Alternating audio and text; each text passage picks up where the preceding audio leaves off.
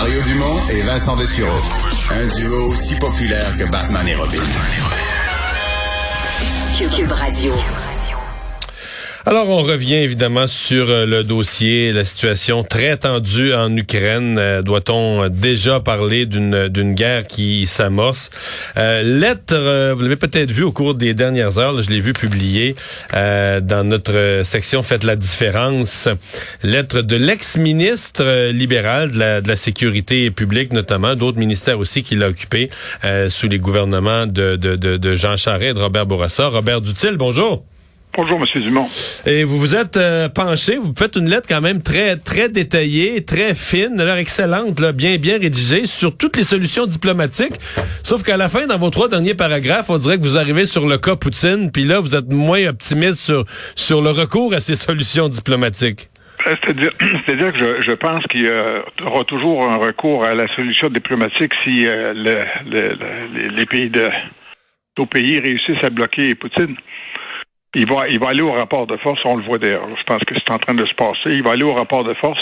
Si dans le rapport de force, il se fait maganer un peu, il va, il va reculer. S'il se fait pas maganer, il va avancer puis il va reconquérir l'Ukraine. C'est mhm. comme ça que ce, ce dictateur-là fonctionne. Ouais. Euh, comment vous voyez les, les, possibilités de sortie de crise? Racontez-nous un peu les pistes que vous euh, que vous voyez. Euh, bon, parce que quand on dit une sortie de crise, il faut que tout le monde trouve une certaine façon de sauver la face. En même temps, je pense que l'Occident veut pas laisser aller euh, Poutine en y faisant sentir qu'il peut prendre l'expansion comme il veut. Non, c'est sûr. Euh, c'est sûr qu'il y a des, des problèmes d'unité du côté de l'Occident. Lui, il n'y a pas ce problème-là. Il se réunit avec lui-même puis il décide. Donc, on a, on a une dichotomie qu'on retrouve souvent dans ce genre de conflit-là entre les dictatures et les, les, démocraties. Les démocraties ont plus de problèmes à se relier ensemble. Mais pour revenir aux, solutions, je pense que la, la première chose qu'il faut qu'il règle, c'est la question de la Crimée euh, que je mentionne dans ma lettre. La Crimée, c'était un territoire russe que Khrouchtchev a décidé de passer à l'Ukraine du temps de l'URSS sans, condition. Là. Et euh, il avait pas, il avait oublié de dire si vous retournez, si euh, l'Ukraine devient libre, vous nous rendrez à la Crimée. Il l'a pas fait. Donc le territoire de la Crimée est devenu ukrainien, mais il est habité en grande partie par des Russes. Et puis je pense que ça, de ce côté-là, la, communauté internationale, en pratique, a renoncé à reconquérir l'Ukraine, la, Crimée pour l'Ukraine. Mm-hmm. Alors, aussi bien de le dire franchement, ouais, Mais est-ce qu'on pourrait faire, parce que là, on a comme passé l'éponge sur la Crimée, on s'est abrié derrière le fait qu'il y avait eu un référendum de la population locale de la Crimée, mais est-ce qu'on pourrait faire la même chose avec le Donbass, là, les deux mm, provinces qui ont été dire bah ben là, tant pis là, il y a bien des Russes, il y a une grosse proportion de Russes dans ces secteurs-là, puis non, on euh, n'est pas, dans, pas dans la même situation. Non, hein? Il n'y a pas eu, il y a pas eu de passage de de de, de, de l'Ukraine à la Russie de ce côté-là.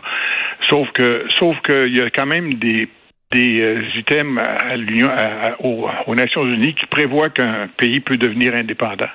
Sauf qu'il faut suivre les étapes. Euh, s'ils veulent le devenir, ils le demandent. Puis euh, ça pourrait faire l'objet d'un arbitrage. C'est ce que je suggère d'ailleurs. Il y a un organisme d'arbitrage à la haie qui a 100 ans d'existence qui en a géré des cas beaucoup.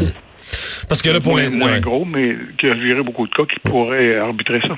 Parce que pour l'instant, c'est Poutine unilatéralement qui se lève et qui dit ben moi je reconnais ces deux-là comme indépendants. Puis là, ben puisqu'ils sont puisque je les considère comme indépendants, ben ils font plus partie de l'Ukraine. Fait que si mes armées rentrent sur ce territoire-là, ils sont plus, ils rentrent pas en Ukraine. C'est un peu. Son raisonnement. ça marche pas trop comme raisonnement là, dans le droit international. Ah, dans le droit international, c'est complètement farfelu, mais un, dictateur euh, comme, comme Poutine peut bien dire ce qu'il veut, là.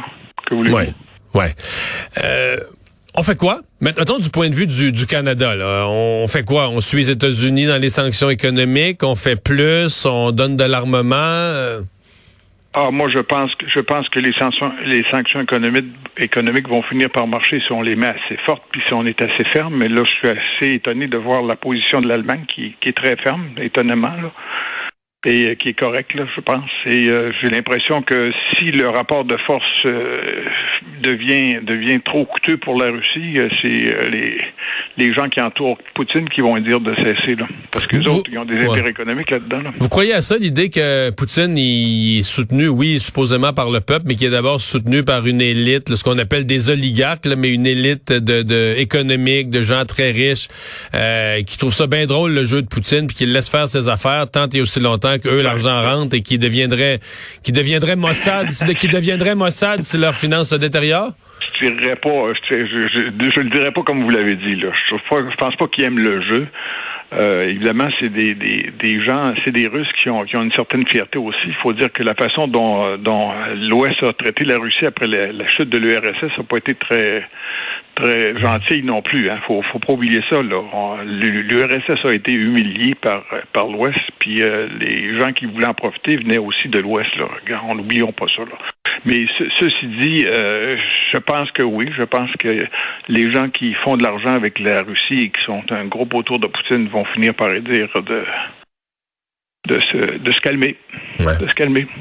Vous croyez ou vous avez cru aux efforts euh, du président français Emmanuel Macron, qui qui est allé, euh, on dit en fin de semaine qu'il a parlé trois heures de temps sur deux, deux appels différents, une somme totale de trois heures de temps passé avec Poutine.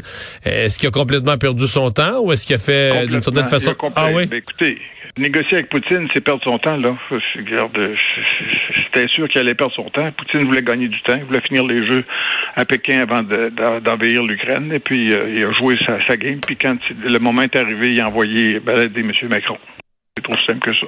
Fait que Macron, vous avez, vous avez vous tranchez ça assez dur, mais c'est pas fou. C'est Macron a servi un peu d'amuseur public euh, le temps que les Jeux de Pékin soient terminés parce que parce que dans le fond, euh, Poutine voulait pas insulter la Chine. il prend, il prend insulter d'autres. Monsieur Macron, je non, pense non, que mais... que M. Macron a fait était était honorable. Je pense qu'elle était honorable, mais elle était un peu naïve disons-le, ça me fait penser à ce qui s'est passé quand Hitler a décidé d'attaquer la Pologne, là, puis que les Anglais ont décidé d'aller mettre la paix. Ils n'ont pas réussi parce qu'il y avait affaire à un hypocrite. Ben, le problème avec Poutine, c'est que c'est un hypocrite. Fait que quand même, tu auras la meilleure foi du monde. Tu peux pas négocier d'une façon correcte.